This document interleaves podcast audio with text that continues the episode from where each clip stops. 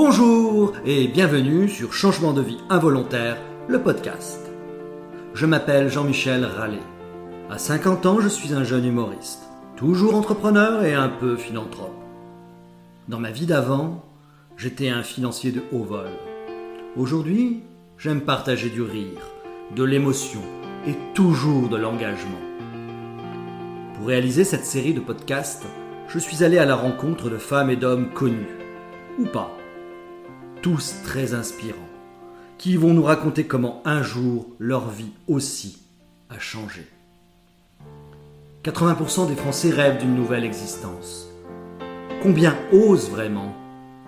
Et si un acte manqué, une rencontre magique, un accident dramatique, une séparation, une révélation leur faisait, vous faisait franchir le pas Aujourd'hui, je reçois mon ami Philippe Croison, l'homme qui, pour ne pas faire la Manche, a choisi de la traverser à la nage, à contre-courant de ceux qui pensaient que c'était impossible. Bonjour Philippe. Bonjour, bonjour à tous. En quelques mots, comment tu te définirais aujourd'hui? Euh, Comment je me définirais aujourd'hui? Comme un homme euh, heureux, mais vraiment un homme heureux, un homme qui est, euh, qui est fier de son parcours accompli et qui se dit waouh, si c'était à recommencer, je ferais exactement la même chose. Bon, et comment tu partages ton temps? De façon générale, alors là, mon temps aujourd'hui, c'est surtout les conférences. c'est devenu un métier à plein temps. Une chose que j'imaginais même pas il, y a, il y a quelques années encore en arrière, que j'allais devenir conférencier à plein temps. Euh, pour comprendre, je fais pratiquement une conférence tous les deux, trois jours. Donc, ça veut dire que je, aujourd'hui, ma vie, c'est avion, train, hôtel et, et, les conférences. D'ailleurs, bon, j'ai assisté deux fois à tes conférences. Et ce que je dois témoigner, c'est qu'il y a beaucoup d'authenticité dans ces, dans ces conférences. On retrouve vraiment, voilà, c'est au bout de la millième, on pourrait dire, il y a une certaine euh, mécanique qui s'est instaurée, mais un petit peu comme un artiste, et eh ben à chaque fois c'est différent. Est-ce que tu parce que aussi tout vient des tripes et du cœur. Hein. Tu sais, dans mes conférences, il n'y a, a, rien d'écrit. Euh, je suis pas bon quand j'écris quelque chose, à part bien sûr mes livres, hein, bien sûr que je vous conseille fortement. Mais mais euh, y a, dans mes conférences, il n'y a rien d'écrit. Bien sûr, au fur et à mesure, il y a une trame qui s'est qui s'est nouée, qui s'est mise en place. Mais euh, j'aime partager avec les gens, donc je vois la réaction du public et soit j'augmente, soit je baisse le niveau d'intensité, soit en, en, émotion ou en rire et, euh, et, je vis avec eux, quoi. Je le vis. Je le vis vraiment. Moi, j'ai vu des gros malabars euh, chefs de vente euh, avec la larme à l'œil à la fin de tes conférences. Hein. C'est le but, hein. c'est le jeu. C'est le but. Le, le, maître mot de ces conférences-là, c'est le partage, c'est de partager un moment fort. Et quand tu étais gamin, t'adorais aussi faire des exposés euh... Alors pas du tout. Non, non, moi, alors si on revient vraiment à la genèse de mon enfance, euh, mon enfance au niveau scolaire, mon, mon plus gros métier, c'était de mettre du, du fuel dans le poêle. Donc, pour pas que mes petits camarades aient froid. Donc voilà, j'ai appris le chemin de l'école et après j'ai appris à gérer le, poil à fioul de l'école. Mais tu étais un peu bavard, non, quand même? Alors j'étais surtout déconneur. J'étais bon, ben, un bout en train. Voilà, le, pour faire rigoler les copains à l'école, j'étais le premier. Donc, euh, et ça, ça m'est toujours resté. C'est encore une fois, je pense que c'est des moments de partage intense. Donc, euh, et de faire rire les gens, pour moi, je le ressens comme ça. C'est le moment de partage le plus, le ultime ça me déclenche une joie interne, mais euh, je suis heureux de leur partager et je suis heureux de recevoir d'eux. Donc voilà, c'est et ça, je pense que depuis que je suis tout petit, mais je pense qu'on est avec cet état d'esprit, on est avec ça et, on le garde toute sa vie. Et à côté de cette activité de conférencier, donc avant tu étais athlète, on en reparlera tout à l'heure. Est-ce que tu as des, des missions au travers d'associations que tu soutiens? Oui, alors il y a après c'est pareil, il y a, il y a c'est très c'est très très compliqué. Euh, très souvent, on me demande aujourd'hui d'être parrain de telle ou telle association et malheureusement, je suis obligé de dire non parce que tu peux pas être parrain de toutes les associations. Après, tu peux pas délivrer les messages euh, nécessaires à l'association dont tu es le parrain. Donc, effectivement, aujourd'hui, il y a trois, il y a trois choses qui, qui me, qui me tient à cœur. C'est l'Académie Philippe Croison, bien sûr, pour euh, ces petits gamins qui, euh, qui vont nager. Ce qu'on m'a offert moi pour traverser la Manche et réaliser mes aventures, la confiance qu'ils qu'ils méritent et leur apporter l'aide humaine pour qu'ils puissent réaliser leurs rêves, eux, à leur tour. Il y a aussi l'association Canette Partage. C'est une association que j'ai beaucoup aimée. Donc, euh, parce que eux, ils ont trouvé l'idée extraordinaire, c'est d'allier écologie et soutien aux personnes en, situation de handicap. Comme j'aime à le dire, les personnes capables autrement. Ils récoltent les canettes un petit peu partout dans les entreprises, ainsi de suite, et, ils les revendent pour pouvoir acheter du matériel. Donc voilà. Et bien sûr, l'association que mon père a créée pour m'aider en, 1994, et qui continue à perdurer aujourd'hui, l'association Handicap 2000. Et ton grand projet aujourd'hui, c'est ton one-man show alors? Alors le grand projet, le, ouais, le défi, c'est le, le, nouveau défi, je dirais, euh, c'est le one-man show. Ouais, ouais. Je suis en écriture en ce moment avec, euh, avec Jérémy Ferrari. Comme à chaque fois, quand j'ai voulu mener une aventure, j'ai lancé un défi, j'ai essayé de m'entourer des meilleurs, de ceux qui pouvaient m'apporter leur énergie et leur expérience surtout. Et le meilleur aujourd'hui, je pense pour moi, c'est sans nul doute Jérémy Ferrari. Donc, euh, j'ai fait une grosse, grosse conférence à Bercy. Il y avait beaucoup, beaucoup de monde. Il y avait des producteurs qui étaient là. Ils m'ont dit, il faut que tu fasses un one man. Et j'ai demandé à Jérémy. Et Jérémy m'a dit, écoute, euh, ça fait plusieurs fois qu'on réalise des trucs et je t'ai vu en conférence et, et l'idée m'avait déjà traversé l'esprit. Et c'est comme ça qu'on est parti dans cette aventure, une nouvelle fois. Et je parle d'une aventure. Hein. Je parle vraiment d'une aventure de dire, euh, oser encore une fois, euh, tenter sa chance là où on, là où on ne vous attend pas, quoi. Oser. Juste oser parce que j'ai envie. J'ai pas envie d'avoir le regret de dire, je l'ai pas fait, quoi. Donc je vais le faire. Ah, tu sais, quand j'ai écrit ouais, mon One Man, j'ai aussi beaucoup pensé à toi et je me suis dit, voilà, rien n'est impossible. Donc j'espère qu'on aura un jour l'occasion de partager quelques, quelques minutes ou quelques moments sur scène ensemble. Ça serait sympa. Ben, je l'espère, j'espère. Et, c'est vrai qu'on a partagé nos expériences tous les deux. Euh, on, a, on a beaucoup discuté et, euh, et tu m'as dévoilé une chose euh, que à chacune de mes aventures, c'était la même chose pour moi. Nos, proches, nos proches ont peur pour nous. Ils ont peur pour nous, ils doutent à notre place et ils nous mettent le doute. Ouais mettre le doute dans nos rêves, dans nos envies et il faut savoir les écouter et savoir ne pas les écouter aussi. Et ça, c'est un message important, c'est que vous, vous, y croyez, donc faites-le, quoi. Faites-le. Donc, tu es un peu euh, un hyperactif, hein. tu es monsieur 100 000 volts? Ouais, on va dire que j'ai pris trois décharges de 20 000 volts, donc maintenant je suis distributeur d'énergie positive. Ça, c'était quand ça? Donc, je fonce toujours et, et celle qui me tempère au, quotidien, c'est ma chérie, c'est Susanna. Autant moi, je. Susanna, Susanna.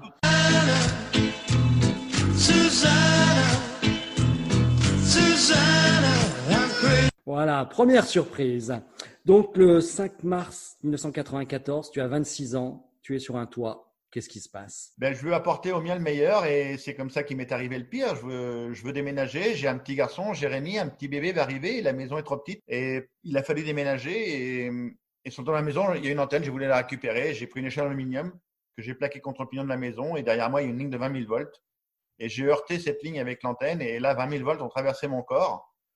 Et pour me sauver la vie, il a fallu m'amputer les quatre membres euh, et, arriver à survivre à ça. Donc, euh, il a fallu deux ans de milieu hospitalier pour euh, rentrer à la maison. Et c'est ce que j'ai pu dans ma conférence. Le plus dur, c'est pas l'accident, c'est pas le centre de rééducation.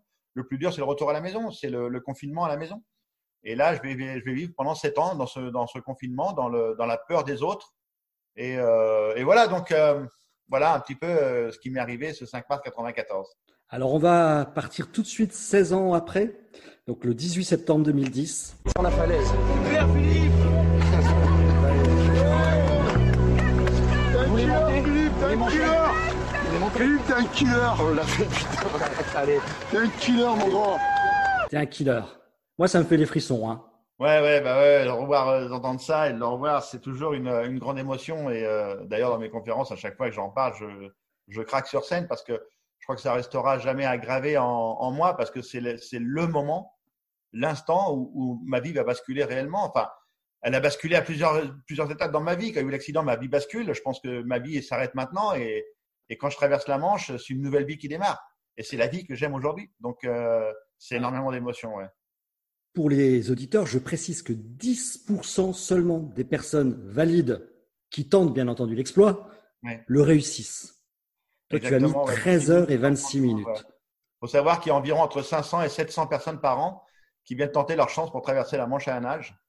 Et donc, il y en a à peu près que 50 qui réussissent. Donc, euh, donc quand il y a un mec qui n'a pas de bras et pas de jambes qui traverse la Manche à un nage et qui va au bout, effectivement, ça a un impact assez violent. Et j'imaginais même pas l'impact que ça pouvait avoir derrière. Quoi. Je, après, on a été submergé de messages, euh, de, de, médias du monde entier. Enfin, je, pour être honnête, j'ai même éteint mes téléphones. À un moment donné, j'avais trois téléphones qui tournait en permanence pour répondre aux interviews euh, dans le monde entier. Et à un moment donné, on a éteint carrément les téléphones. J'étais au bout de ce que je pouvais donner. quoi. C'était trop. Mais comment Donc, euh, peut germer dans ta tête cette idée saugrenue? Ah, l'idée saugrenue, elle est venue sur mon lit d'hôpital. Quand je me réveille deux mois après mon accident, je suis amputé de mes quatre membres et je décide de vivre pour mes deux garçons, Jérémy et Grégory. Et à un moment donné, je regarde une émission, je regarde Thalassa et je vois une jeune fille traverser la Manche à la nage. Et à ce moment-là, je pense que j'ai oublié que j'étais devenu une personne handicapée. je connaissais pas encore le, phénomène du dépassement de soi. Je vois cette fille qui se bat contre les éléments. Marion Hans, elle a 17 ans. C'était la deuxième française à réussir la traversée de la Manche depuis 1875. Et moi, je suis fasciné par ces images et je fais waouh, pourquoi pas moi un jour? Pourquoi moi, je traverserai pas la Manche à la nage? Et ça reste dans ma tête. Et pendant ces dix ans, j'en parle à ma famille et mes amis, mais personne ne veut me croire. Personne ne peut imaginer que j'allais faire ça. Et un jour, je rencontre Susanna, ma chérie, et, elle me donne des ailes. Enfin, là, en l'occurrence, elle m'a plutôt donné des palmes. Et on, on est parti dans cette aventure de dingue. Alors, c'est en regardant Thalassa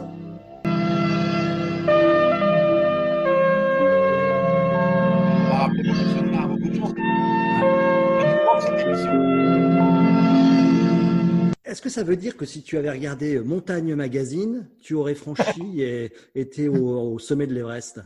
Voilà, j'ai traversé, la, pour savoir que la Manche, ça s'appelle l'Everest de la natation. Et euh, est-ce que j'ai écouté Montagne? Non, je pense pas, non. Ou avec les dents, je sais pas. Non, peut-être qu'on aurait trouvé. Eh, vu que mon slogan, c'est tout est possible, peut-être qu'on aurait trouvé des moyens pour grimper l'Everest, hein, j'en sais rien. Mais tu avais déjà une attirance pour la mer, tu faisais de la plongée, non? C'est pas ça?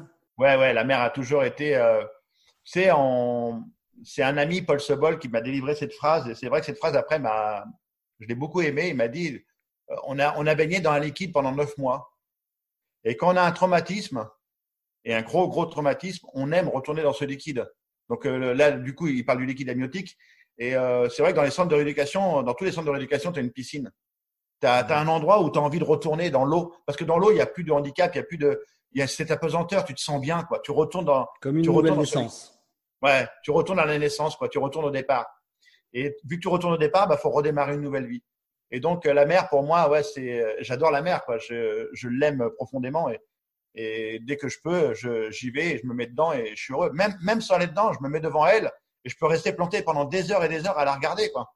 À prendre son énergie. Et les gens, quand tu leur as dit, bon, bah, je veux traverser la, la Manche à la nage, au début, ils devaient te prendre pour un illuminé. On va dire que, ouais, je dirais que 99% des gens ne voulaient pas y croire. Ne voulaient pas y croire. Et c'est au fur et à mesure des entraînements que les gens ont dit, mais, mais il est en train de progresser, ce gars-là. Et quand est-ce que tu es passé en mode action? C'est-à-dire que tu as mis tout en constitué l'équipe? Alors, ça, s'est fait après un saut en parachute euh, que mes, que mes enfants avaient offert. Et là, il y a des médias qui sont venus. Il y a une journaliste qui m'a dit, euh, c'est quoi votre prochain rêve? C'est quoi votre prochain objectif ben, Je lui ai lancé comme une sorte de bouteille à la mer. Je lui ai dit, peut-être qu'un jour, je traverserai la Manche à la nage. Et elle me dit, si un jour vous le faites, vous me le dites. Je dis, oui, bien sûr. Hein. Je pars comme si euh, j'avais lancé ça innocemment et elle m'invite sur le plateau télé un jour au, 19-20 et en plein direct à la télé, elle me dit alors comme ça vous allez traverser la Manche à un nage. Et c'est comme ça que mon déclic est venu et j'ai dit en direct à la télé, j'ai fait oui. Et l'aventure était lancée. Est-ce que ça, ça veut dire que quand on a des rêves, faut pas hésiter à les exprimer pour quelque part euh, ne plus faire machine arrière? Exactement, exactement. Moi, mon mode de fonctionnement aujourd'hui, c'est j'ai d'abord une idée, ensuite j'ai les infos, j'ai peur, mais c'est trop tard. La peur vient en troisième position. Alors que beaucoup trop de gens, malheureusement, dans notre société, ont des rêves, ont des envies, ont des objectifs. Mais la deuxième position, c'est la peur qui va arriver en deuxième position avec les fameux qu'est-ce que je risque?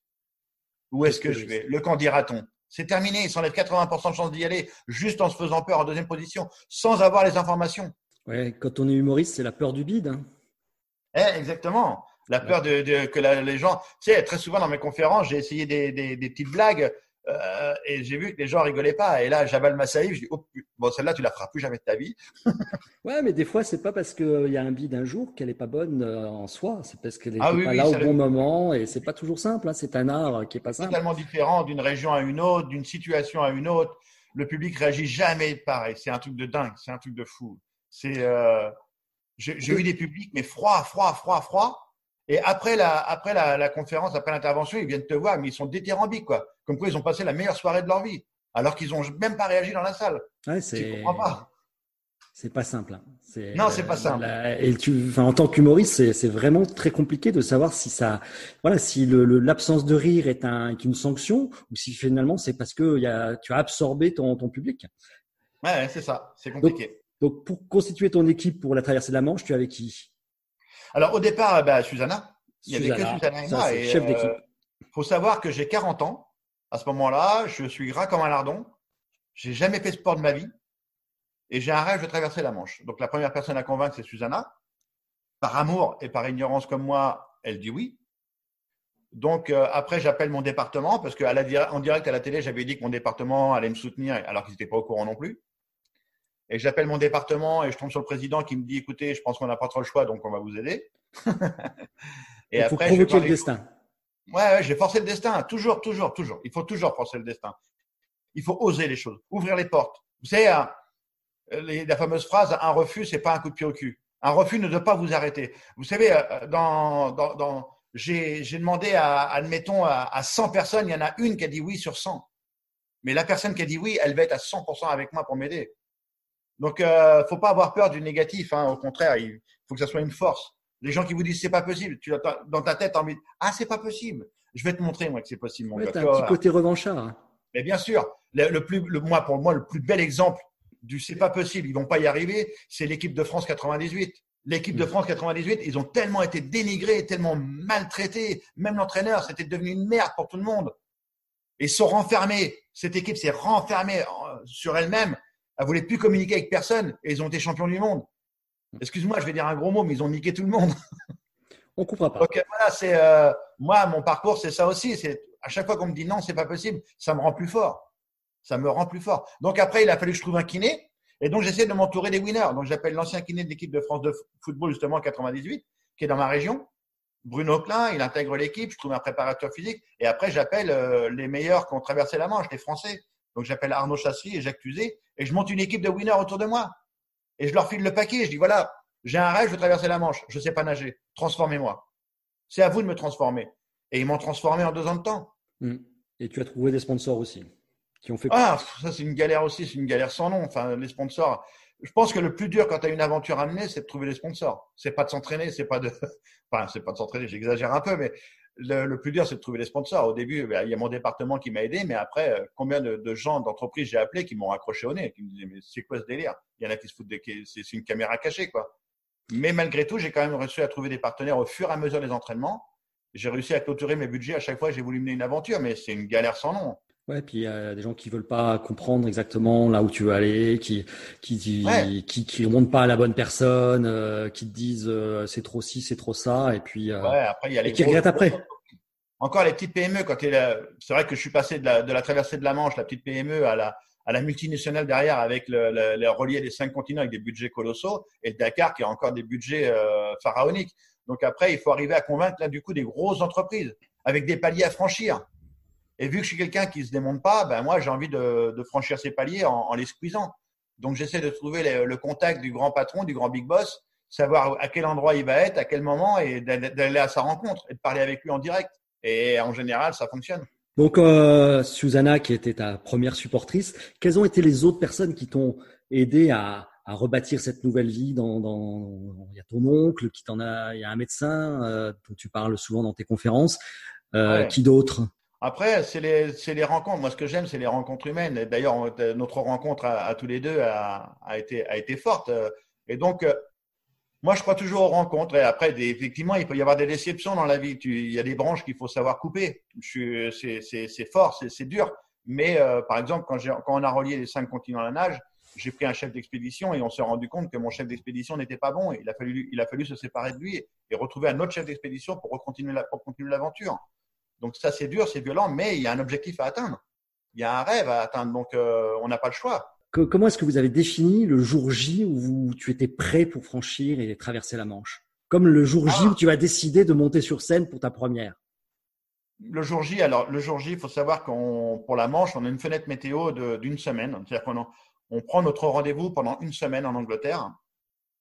Mais avant cette semaine-là, euh, le, mois d'avant, il a fallu que je fasse une nage longue distance en mer. Donc, il a fallu que je nage 12 heures sans m'arrêter euh, pour avoir un pic de fatigue monstrueux.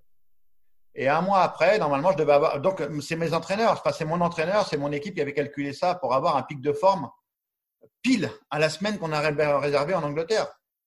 Donc, euh, un mois avant, je suis dans un état de fatigue lamentable. Et pendant un mois, je nage plus qu'une heure par jour seulement. Mmh pour avoir un pic de forme monstrueux. Et le jour J, paf, je suis prêt, ça y est. De toute façon, pendant deux ans, on a tout préparé. Il n'y a pas de. Le dernier jour, on va pas dire, tiens, on va tester ça ou ça. Non, tout est écrit. C'est comme un one man. C'est-à-dire que tout est écrit à la virgule près. Tu peux pas déroger. Si tu déroges, c'est fini, tu es un homme mort. Tu risques d'aller vers le, dans, le mur ou dans, le, dans un poteau. Donc, euh, c'est non. C'est tout est écrit. Tu dois faire tout ce que tu as fait pendant deux ans, tout ce que tu as préparé. Et donc, mon one man, en ce moment, euh, je sais que là, on est dans le dur, on est dans l'écriture, et après, on va être dans le dur de l'entraînement. Donc, euh, il va y avoir la mise en scène. Euh, Jérémy, par exemple, il m'a dit, je te lâcherai pas tant que tu ne feras pas rire à la virgule où je t'ai demandé où il faudra, où il faudra que les gens risent. Donc, ça veut dire qu'on va être sur scène pendant 10 heures. Pendant 10 heures, je veux que tu répètes ton texte. Donc voilà, il m'a dit, je te libérerai le jour euh, où tu seras prêt, tu pourras commencer le rodage en province. Super, bah écoute, on a, on a tous hâte de, de te voir sur les, sur les planches. comme on parle de, de, d'art, de, de, théâtre, quelle est la, la, chanson que tu préfères, qui t'a accompagné dans toute ta vie? Oh, Moi, il y a une chanson que j'aime beaucoup, c'est Michel Fugain, Fait comme l'oiseau, Vie d'amour et d'eau fraîche. Enfin, voilà, on ne sait pas de, quoi demain sera fait, donc euh, vie de l'instant présent. Et pour moi, cette chanson, c'est vraiment vivre de l'instant présent. Pourtant, toi, tu es plutôt un poisson, alors tu es un poisson volant Ouais, je suis un ouais, ouais, je suis poisson volant. Tu sais que quand tu es à la Martinique, tu prends un poisson dans la trompe. C'est pas Sa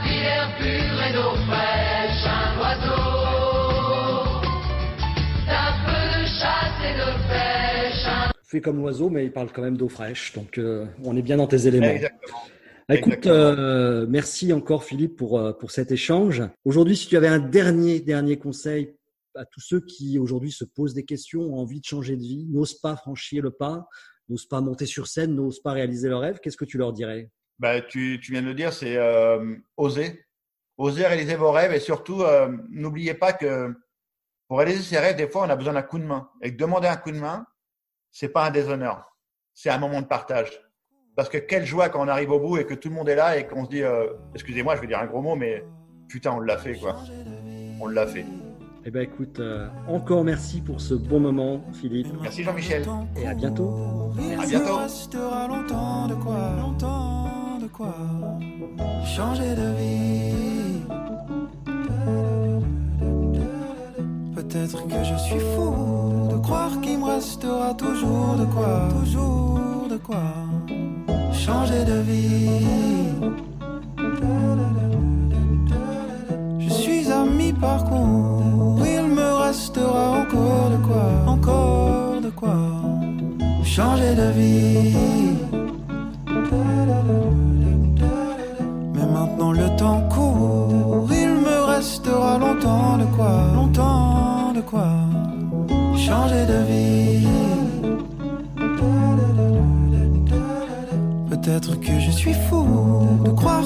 Restera toujours de quoi, toujours de quoi changer de vie.